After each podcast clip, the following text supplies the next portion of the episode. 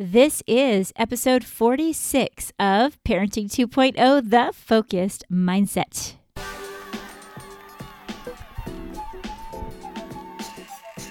Hello, welcome to the podcast. I'm Cher Kretz. I'm the host of Parenting 2.0 The Focused Mindset. I'm a counselor, I'm a mindset coach, and I'm a solution focused specialist, bringing solution focused podcast information straight to you each and every week. But this week, I'm giving you seven podcasts in a row that are about seven minutes long. And first of all, though, if you're a new listener, thank you for joining us. And don't forget to hit download or subscribe so you don't miss any of the family oriented content that we have here.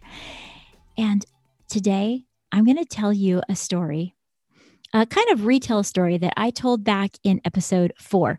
That episode is called What is the Focused Mindset? And I recalled a memory that has flowed through my mind over and over and over again for as ever since it happened. Do you have any of those kind of memories? This one was about when I was in seventh grade. And I had a teacher, Mr. Marcos, and he was teaching us all about goal setting and how to goal set. And we had homework at one point where we needed to go home and write down some dreams that could be goals in our life. And me as a child that was uh, going through a lot in that time, I took this very seriously because I didn't have a lot of people speaking this kind of stuff into me at this time. I was, my parents were going through a divorce at the time. We did not have very much money. I usually came to school after taking care of my four brothers and sisters, so I didn't take very good care of myself. And I definitely was far from the popular child. And I was kind of embarrassed to say some of the things that I dreamed about. But I knew that I kind of wanted to tell him because I looked up to him. So I did my whole sheet. And I don't remember what I put on that sheet. I'm sure they were wonderful things. But the one that I was really thinking about that would be fun was I had thought it would be fun to one day be on tel- television. And in my mind, I had said maybe an ad, maybe a commercial, but I just thought it'd be cool one day to be on television. You never know. And so I pulled Mr. Marcos outside the class after class one day. I waited till all the kids were gone. And I said, Hey, I have something I want to share with you that I didn't put on my homework. I said, I have one more dream. And he said, What is it? And I told him one day I hope that I could be on television or something. And he just said, you know what? That was an exercise that was supposed to be things that are realistic. And I just want you to know that might not be very realistic. And I just remember looking at him like, what? Like it was the last thing that I thought that I would ever hear him say. And I was just so perplexed. And I remember walking away and thinking, did he actually just say that? I didn't know what to think. Now, in my mind, I thought, well, whatever. Of course, you know, that's just silly. That's ridiculous. But it got into my head, you guys. I remember at the time I was uh, one of the only things I did at that time was took some modeling classes. And even in modeling, I remember thinking, oh, but remember, this isn't that realistic.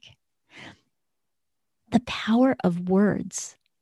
It's just unbelievable. And it stuck with me for many different reasons. But one is because who was he to tell me what I couldn't be? Right. But he meant it well. I'm sure in that moment, he thought, I'm just kind of doing her a favor and she should think about realistic things. But I decided that I was never going to do that to somebody. Never. And as I became a school counselor, it was my uh, one of my strongest things, especially when I was working with high schoolers, that I would never shoot down what they wanted. If anything, I would help them dream bigger. And I wonder how you might uh, stop yourself from squishing dreams that don't seem realistic when you think that you're just being practical.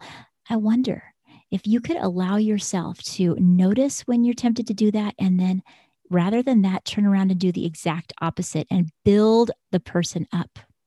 There are going to be people in your life, if not your own children, then other family members that are going to share something with you one day. And you have a responsibility of how you're going to react. Mr. Marcos did not do so well. I would not, I, it's a bummer that that's the way he reacted, but it was meant to be because it kind of stuck with me. Now, I uh, didn't pursue being on television or anything like that. But later in life, and I'm talking in the last few months, I had an opportunity that I never thought would be possible. Now, I first need to let you know something about myself. I am terrible at games and puzzles. I don't know why. Now and then I can get a lucky, uh, I can get lucky, but honestly, it's not my thing. Unless I'm playing maybe blackjack in Vegas, that's about it. And I got a phone call once because I had applied for something else. I didn't get it, but I got a phone call and they wanted me to be on People Puzzler. They said, Oh, you fit the profile. And I said, I'm not sure if I do fit the profile because this is People Puzzler and I hate puzzles. So, is this a show that's supposed to be making fun of me? That some kind of slime is going to fall over my head when I mess up and you're counting on me messing up? No, they reassured me. No, no, no, no. So, I kind of felt like, all right, what the heck? I love doing new things. I've committed to doing new things, especially in the last five, six years of my life. So, off I went to the audition. And I didn't hear back from them for a long, long time. And before you know it, I get a phone call and they said, you know what? We want to put you on People Puzzler. So off I went. And I eh, back in October, I actually recorded an episode of People Puzzler. And just as I told them, I didn't do well. I got questions wrong that I actually knew. It was just unbelievable. But it was like, well, I know that my brain works like that. I actually warned them that that would happen. but the thing about it is that at the end of that experience, I could not help but think about that experience I had in seventh grade. I thought, you know what? Who was he to tell me that I wasn't going to be on television? And most recently, the it aired, and I was right there looking at myself on television on the game show network. There I was being my silly, goofy, happy self. And the entire episode ended up being called Good Vibes Only, which was after what I had said that I, my four letter word was vibe, because I believe that you carry your vibe with you. And so you should check your vibe and then go live your best life. And you guys know that I believe this because you listen to me on this podcast and you know that I strongly believe that you are accountable for the person you are, but you can be your best self. You could show up as your best self in every situation. And let me tell you, I showed up my best self in that situation, even though I got so much wrong. Now, I didn't tell anybody about this, not even my own parents, which I felt kind of bad about. And I was recording it. So when I saw that it aired, I looked at it and I was like, how silly of me. I should have gone ahead and told people. So I made a little video of it and put it on my Instagram, which is Cher dot the focused mindset if you guys want to take a look at my little television debut it's small but it says something about life that we should never limit people when we talk to them, like that teacher did. Never. I mean, it could have been so easy for him to say, Oh, well, you never know. Let's see what happens. Anything besides, Oh, that might be unrealistic. Actually, come to find out, it wasn't unrealistic. It was extremely realistic, even if it was much later in my life. And it was fun. And you know, you've got to have fun in life and you've got to dream and you've got to dream big and then see what comes of it. So, help someone dream big in your life today. And join me on the Focused Mindset community. You guys can head over to my website. You'll see my conversations that empower, uh, a book there. You're going to see my, well, it's more like a, a course, a mini course that teaches how to have strong conversations uh, you'll see all about how you can get involved and how you can join the community. And I'd love to have you. So it's time for me to sign off.